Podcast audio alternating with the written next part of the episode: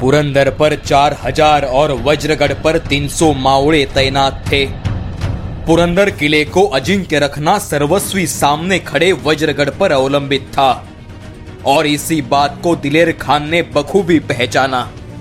उसने अपने सरदारों को वज्रगढ़ की ओर अपना रुख मोड़ने का आदेश दिया।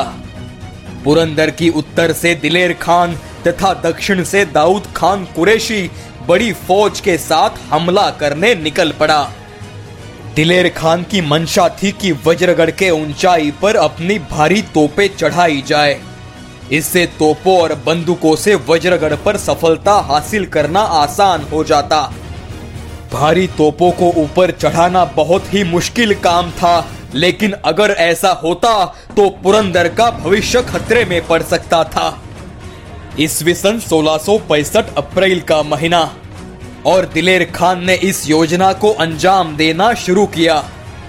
तीन दिनों की मेहनत से खान की पहली तोफ अब्दुल्ला खान इतनी ऊंचाई पर पहुँच गई कि वहाँ से वज्रगढ़ पर हमला हो सके।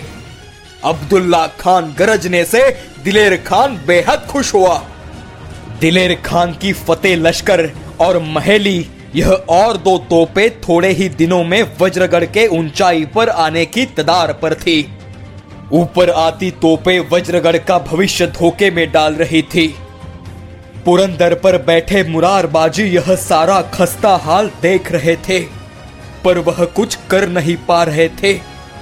उनके आँखों के सामने वज्रगढ़ नाकामयाब होता देखना उनके नसीब में था।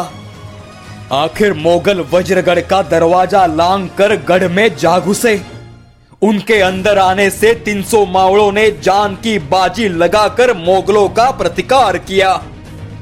पूरे एक दिन का प्रतिकार करने के बाद मराठों को हथियार डालने पड़े। हथियार डाले हुए मराठों को बंदी बनाकर मिर्ज़ा राजे के पास भेजा गया। मिर्ज़ा राजे ने उन्हें अपनी दरिया दिली का परिचय देते माफ़ कर रिहा किया। 14 अप्रैल सोलह ईस्वी को रुद्रमाल उर्फ़ वज्रगढ़ शरण में आया। इसी से पुरंदर पर खतरा मंडराने लगा। अब दिलेर खान का सारा ध्यान पुरंदर की ओर मुड़ा। अब उत्तर, दक्षिण तथा ईशान्य की ओर से, यानी कंदकड़ा से पुरंदर पर तोपों तथा बंदूकों की मार होने लगी। पुरंदर को राहत दिलाने के लिए महाराज ने राजगढ़ से फौज और काफ़ी सारा गोला बारूद रवाना किया। समस्या यह थी कि पुरंदर के चारों ओर खड़े मोगलों से बचकर रसद कैसे पहुंचाई जाए। मराठों ने बड़ी चालाकी से पुरंदर की दक्षिण में केदार दरवाजे तक सारी रसद पहुंचाई। मुरारबाजी के मावड़ों ने अपने लोगों को पहचाना और खुशी से उन्हें अंदर आने दिया। दिलेर खान को इस बात का पता लगते ही वह काफ़ी गुस्सा हुआ। दक्षिण में पुरंदर जीतने के सपने देखने वाला दाऊद खान मराठों के घुसखोरी से वाकिफ न था। दिलेर खान को लगा कि दाऊद खान ही शिवाजी से जा मिला है और उसी की मिली भगत से पुरंदर पर इतनी सारी फौज और गोला बारूद पहुँचाया गया। यह बात जैसे ही मिर्ज़ा राजे को पता चली, उन्होंने दिलेर खान और दाऊद खान में समझौता करवाया और दाऊद खान को स्वराज्य में तबाही मचाने छोड़ दिया। दक्षिण में दाऊद खान की जगह पुरदिल खान और शुभकर्ण बुंदेले को नियुक्त किया। पुरंदर पर तीनों ओर से होता आक्रमण देखकर मुरारबाजी की फौज और भी सक्रिय हुई। उन्होंने रात के अंधेरे का फ़ायदा उठाकर अचानक मोगलों पर वार किया, उनकी रासुल बेग तोप निकम्मे की। इस हाथापाई में चार मराठे शहीद हुए। दूसरे दिन उनके शवों को लाने हेतु मराठे नीचे उतरे जहाँ उनका सामना पुरदिल खान और शुभकर्ण बुंदेले से हुआ। इसमें और चार मराठों की जान गई। फिर भी मराठे रुके नहीं, वह मुगलों की नींद हराम करते रहे। पुरंदर माची तक बंदूक तथा तोपों की मार पहुँच नहीं पा रही थी। मिर्ज़ा राजे को समझ में नहीं आ रहा था कि अब क्या करे। ऐसे में उन्हें एक कल्पना सूझी। किले के माची तक ऊँचे मचान खड़े करने की आज्ञा उन्होंने अपने सिपाहियों को दी। और कुछ ही दिनों में पहला मचान तैयार भी हुआ। पुरंदर माची पर काला और सफ़ेद नाम के दो बुरुज थे। खड़ी की गई मचान सफ़ेद बुरुज के ठीक सामने खड़ी की गई। यह सब देख मावड़े थोड़े ही डरने वाले थे। उन्होंने मिर्ज़ा राजे का यह प्रयास दुगने प्रतिकार से नाकामयाब किया। इसमें कई राजपूत और मुगल सैनिक मारे गए। दिलेर खान की उम्मीदों पर पानी फिर गया। इससे गुस्सा होकर उसने बड़ा कदम उठाने की सोची। उसने सैनिकों को सफ़ेद बुरुज के तल पर भेजा और वहाँ पर सुरुंग खोदने की आज्ञा की। वह सफ़ेद बुरुज को अब उड़ाना चाहता था। मराठों को जैसे ही इस बात की भनक लगी, उन्होंने भी सफ़ेद बुरुज गिरने पर, उसके और काले बुरुज के बीच में बंधे तट पर बारूद का बड़ा धमाका करने की योजना बनाई, जिससे गनीमों की धज्जियाँ उड़ाई जा सकती थी। सफ़ेद बुरुज के तल पर खुदाई करते मोगलों पर 80 मराठे बंदूकों की गोलियों से बौछार कर रहे थे। और अचानक जो बारूद मोगलों की धज्जियाँ उड़ाने के लिए इकट्ठा किया गया था, उसी को आग लगी और बड़ा धमाका हुआ। इसी धमाके के साथ सारे मराठे हवा में काफूर हो गए। इस बड़े धमाके से दिलेर खान भी संभ्रमित हुआ, गड़बड़ा गया। लेकिन सत्य समझने पर खुद के बुलंद नसीब पर वह खुश हुआ। पूरा महीना लड़कर जो प्राप्त न कर सका वह अनायास ही उसे मिल चुका था। बिना समय गवाए मिर्ज़ा राजे ने तोपे बंदूक सैनिकों को सफ़ेद बुरुज पर ले जाने की आज्ञा दी। तभी उन्होंने देखा कि काले बुरुज पर अभी भी वीर मराठे डटे हुए हैं। सफ़ेद बुरुज पर पहुँचे मुगलों की सेना ने काले बुरुज पर खड़े मराठों पर हमला बोला। वहीं पर मचान खड़ा कर काले बुरुज पर तोपों से मार शुरू की। पुरंदर कमज़ोर होने लगा था। इसी में काफ़ी मराठे वीर गति को प्राप्त हुए।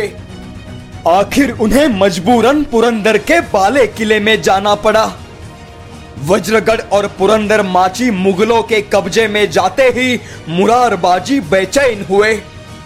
उन्हें खबर मिली कि दिलेर खान पाँच हज़ार पठान और बहलिए जाति के शूर हशमों के साथ सुल्तान ठवा करने की तैयारी कर रहा है। फिर मुरारबाजी ने एक भयंकर फैसला लिया, जो इतिहास में मराठों का जौहर ही साबित होने वाला था। इसमें केवल 700 सैनिकों का साथ लेकर मुरारबाजी दिलेर खान पर आकस्मिक हमला करने वाले थे। दिलेर खान ने अपनी पाँच हज़ार की फौज को आगे कर खुद पीछे रहना पसंद किया। 700 मराठा शेर पाँच हज़ार की फौज पर धावा बोल रहे थे। मुरारबाजी का शौर्य गरज रहा था। रणभूमि पर दी हर हर महादेव की घोषणाओं से आसमा भी पीछे हटा। चित्तौड़ के दरवाजे से एकलिंग जी का जय घोष कर शत्रु पर टूट पड़ने वाले मेवाड़ी राजपूतों की इतिहास को याद हुई। मुरार बाजी का उग्र आवेश जैसे मारतंड भैरव, काल भैरव, प्रलय भैरव, वज्रगढ़ और सफ़ेद बुरूज के अपमान से क्रोधित हुआ रुद्र केदार पठानों पर ज्वाला बनकर बरस रहा था, पुरंदरेश्वर तांडव कर रहा था। मराठों का आवेश देख उनके सामने पठानों की एक न चली। खुद दिलेर खान ने पीछे हटना सही समझकर वापस छावनी में लौटने का निर्णय किया। अनगिनत पठान और हशमों की कत्तल हुई। यह मराठा लहर छावनी तक जा पहुँची। मुरारबाजी से लड़ना माने साक्षात मृत्यु को आलिंगन देना। मराठे भी वीरगति को प्राप्त हो रहे थे। अब मुरारबाजी की पैनी नज़र थी दिलेर खान पर। मुरारबाजी को अपनी तरफ़ आते देख उसके अद्वितीय शौर्य से प्रभावित खान लड़ाई को विराम देने ज़ोर से चिल्लाया। उसे कुछ कहना था। मुरारबाजी भी पल भर के लिए रुका। आँखों में आँख डालकर दिलेर खान मुरार से बोला, अरे बहादुर, तुम्हारी बहादुरी पर मैं निहायत खुश हूँ। तुम हमारे साथ चलो। हम तुम्हारी शान रखेंगे। इस घोर अपमान से मुरारबाजी और क्रोधित होकर बोला, मैं शिवाजी राजे का मावड़ा हूँ और तेरा काल बनकर आया हूँ। इस गर्जना के साथ मुरारबाजी खान की तरफ़ लपक पड़ा। खान की दरिया दिली खत्म हुई। उसने जल्दबाजी में धनुष को तीर जोड़कर बाजी पर छोड़ा। खान की ओर छलांग लगाए मुरार बाजी के कंठ में वह जा घुसा। पुरंदर की गोद में बाजी का देहांत हुआ। मुरारबाजी के दिव्य मृत्यु को देख विस्मित दिलेर खान के मुँह से अल्फाज निकल ही गए। यह कैसा सिपाही खुदा ने पैदा किया? मुरार बाजी के 300 मराठे और दिलेर खान के 500 पठान और बहलिए खत्म हुए। मराठे मुरारबाजी का शव लेकर गायब हुए। मुरारबाजी के आत्म बलिदान से मराठों का जोश और भी बढ़ा। मानो हर एक मराठों में बाजी दौड़ रहा था। हर एक मराठा शिव भक्ति से ओतप्रोत था और इसीलिए दिलेर खान के सेना पर भारी पड़ रहा था। उसके हर योजना को नाकाम सिद्ध कर रहा था। पुरंदर पर दो महीने गुजर चुके थे। फिर भी सफलता हाथ न लगी। एक किला जीतने के लिए यदि दो महीने तो पूरा स्वराज्य कब हथियाएँगे? यह प्रश्न मिर्ज़ा राजे को बेचैन कर रहा था। यहाँ राजगढ़ पर मुरारबाजी के देहांत की खबर सुनते ही मायूसी छा गई। पुरंदर किला दोबारा जीता जा सकता था, लेकिन मुरारबाजी जैसा नायाब हीरा फिर से पाना असंभव था। यहाँ दिलेर खान ने पुरंदर की खस्ता हालत की हुई थी। मिर्ज़ा राजे के सरदार और फौज स्वराज्य में तबाही मचा रहे थे। फिर उन्होंने कोंढाणागढ़ पर फौज भेजी और उसकी नाकाबंदी की। यह खबर स्वराज्य के लिए चिंता बढ़ाने वाली थी, क्योंकि कोंढाणा पर खुद आई साहेब मौजूद थी।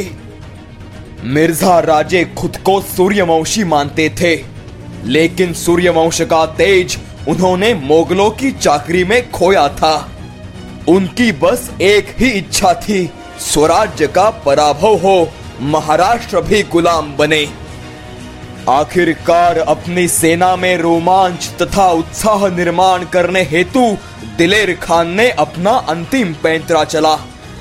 अपने सिर पर पहनी पगड़ी उतारी और ज़ोर से चिल्लाया, किले पर कब्जा किए बगैर मैं सिर पर किमांश न रखूँगा। सेनापति का यह जोशपूर्ण ऐलान सुनकर रोमांचित सेना ने गढ़ पर हमले की तैयारी आनंद पानन में शुरू की।